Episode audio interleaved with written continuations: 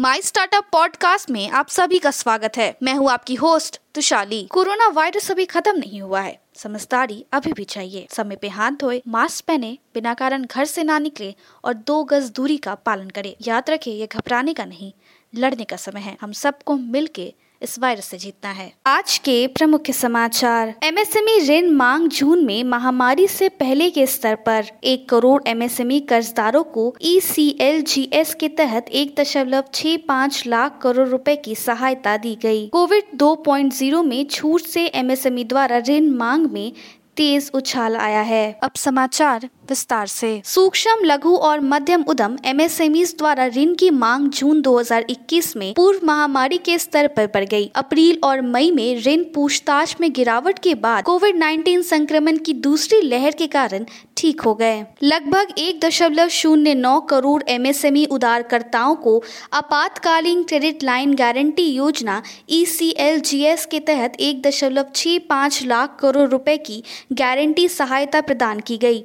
सांसद को गुरुवार को सूचित किया गया था। जून में कोविड के अनलॉक होने के बाद महामारी की दूसरी लहर के कारण एमएसएमई द्वारा ऋण मांग में तेज उछाल आया है, जो वित्तीय वर्ष एफ़ वाई ट्वेंटी वन के मुताबिक चौथी तिमाही के बाद भीग गया था। महामारी के कारण बढ़ते डिजिटल अपनाने से छोटे व्यवसायों से नो कोड उत्पाद की वृद्धि देखी जा रही है, जो उपयोगकर्ताओं को कोड की एक भी पंक्ति लिखे बिना सॉफ्टवेयर को तैनात करने की अनुमति देते हैं। Metal container manufacturing association of India, MCMA, जो धातु कंटेनर निर्माण में एमएसएनई का प्रतिनिधित्व करता है।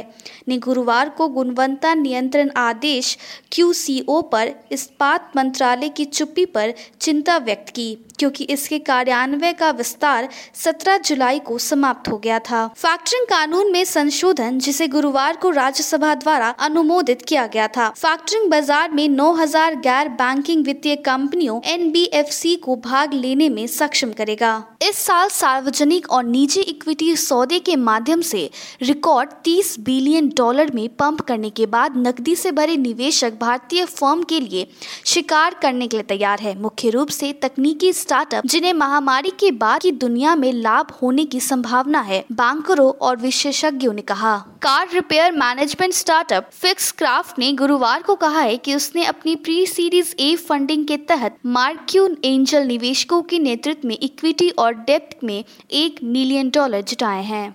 क्रिएटिव ऑटोमेशन प्लेटफॉर्म रॉकेटियम ने अपनी सीरीज़ ए फंडिंग राउंड के एक हिस्से के रूप में तीन दशमलव दो मिलियन डॉलर जुटाए हैं। आज के लिए इतना ही। हमारे टीवी चैनल पे 400 से अधिक स्टार्टअप्स और एमएसएमई शो है। जाँच करिए। माई स्टार्टअप टीवी अब गूगल प्लेटफॉर्म पे भी उपलब्ध है। तो आपको हर कदम पे स्टार्टअप्स और एमएसएमई से जुड़े नवीनतम समाचार प्राप्त होंगे।